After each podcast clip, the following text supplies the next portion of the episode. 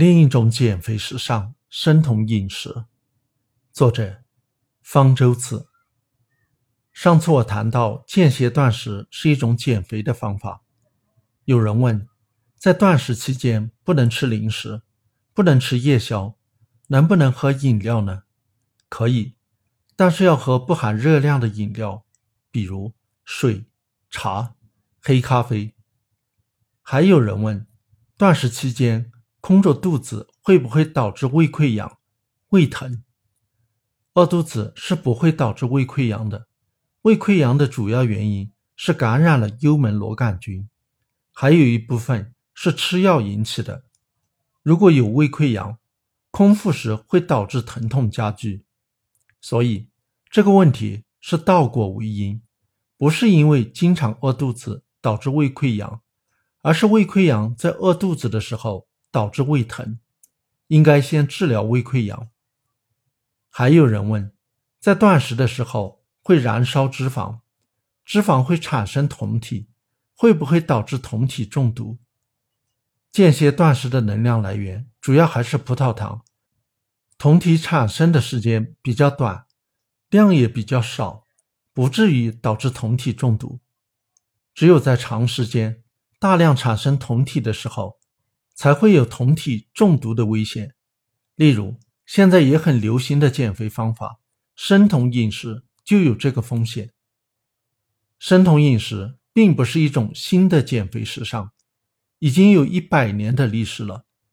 最开始用于治疗癫痫病儿童，后来才有人把它作为一种减肥的方法。在美国，至少已经流行二三十年了。近年来传到中国，有很多网站、公司都在卖生酮饮食套餐，涉及到很大的商业利益。它之所以那么火，跟商业炒作有很大的关系。生酮饮食是一种低碳水化合物饮食，甚至可以说是极低碳水化合物饮食。正常的饮食情况下，我们从食物当中吸取的能量应该有百分之五十左右来自碳水化合物，但生酮饮食把这个量降到了百分之十以下，甚至只有百分之五左右。碳水化合物的量只有正常饮食的十分之一，相当于每天能吃到的碳水化合物只有二三十克。一根香蕉里含有的碳水化合物的量也就是二三十克。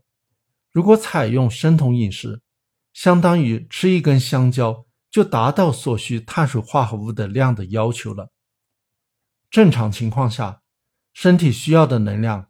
来自于碳水化合物消化后产生的葡萄糖，这是身体优先采用的能量物质。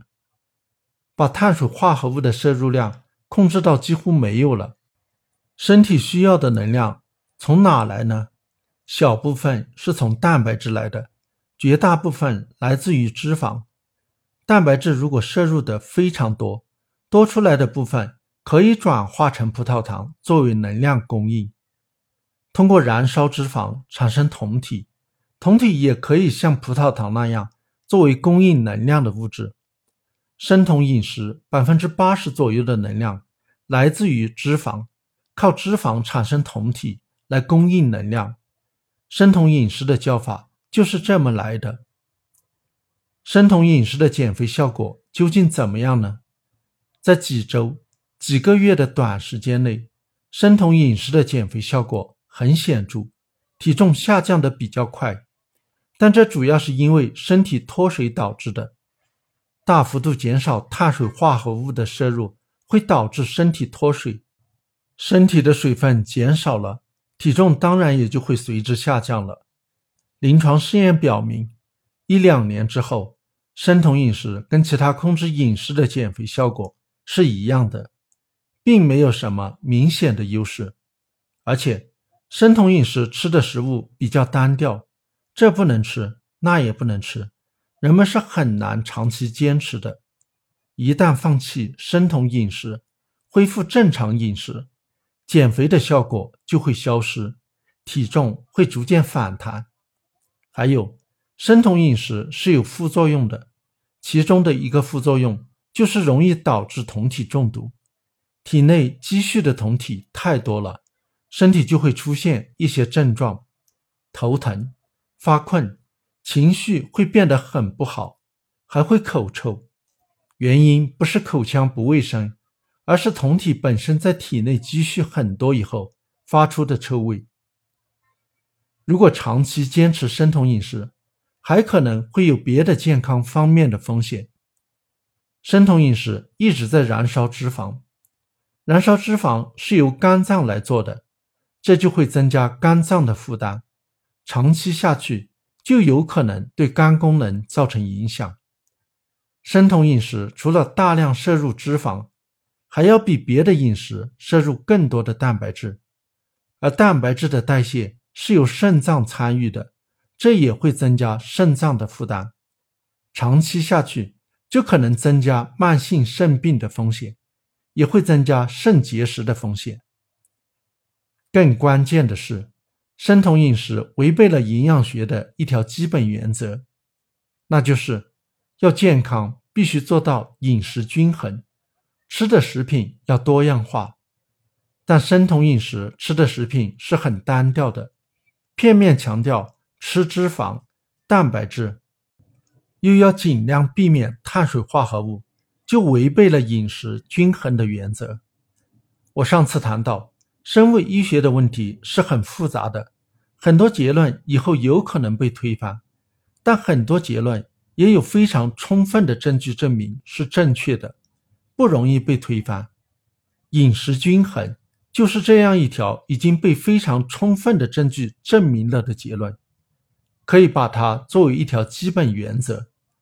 生酮饮食违背了这条基本原则，长期来看就会出问题。生酮饮食大量摄入脂肪，特别是饱和脂肪酸摄入过多，就会增加心血管疾病的风险。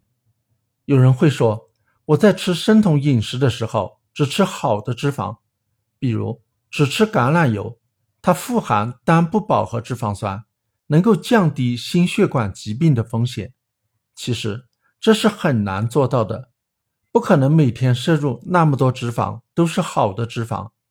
即使只吃橄榄油，它也只是富含单不饱和脂肪酸，里面还是有饱和脂肪酸的，只不过量比较少而已。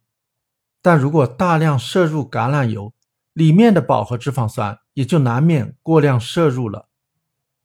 生酮饮食还有一个危险。那就是有可能导致营养不良。它要尽量避免碳水化合物，不仅谷类食物不能吃，主食不能吃，连很多水果、蔬菜也不能吃了，因为很多水果、蔬菜里也都有碳水化合物。而我们身体需要的维生素、矿物质的主要来源就是水果和蔬菜。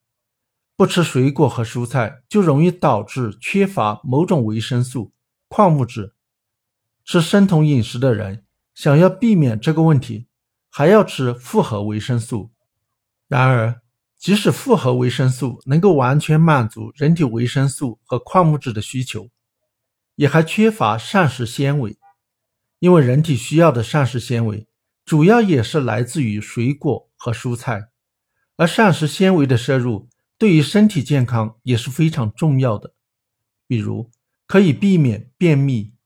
生酮饮食容易导致便秘，是不是在复合维生素的基础上，还要每天吃膳食纤维胶囊呢？即使通过服用复合维生素、吃膳食纤维胶囊满足了身体对各种营养素的需求，那么还有一个问题是难以通过吃保健品来解决的。在水果和蔬菜里，还含有很多种类的植物化学物质。它们虽然不是必须的营养素，但对于身体健康、预防慢性疾病也是至关重要的。也就是说，有很多植物化学物质具有保健作用，但是我们对这些植物化学物质研究的还很少。究竟有多少种有保健作用？达到多少的量才有保健作用？目前并没有研究得很透彻，所以很难通过吃保健品来满足这个需求。更何况，保健品的质量难以保证。归根结底，吃保健品还不如就吃水果和蔬菜。既然生酮饮食长期下去会对身体健康有不良的影响，那么我们对于饮食还是要坚持均衡、多样化的原则。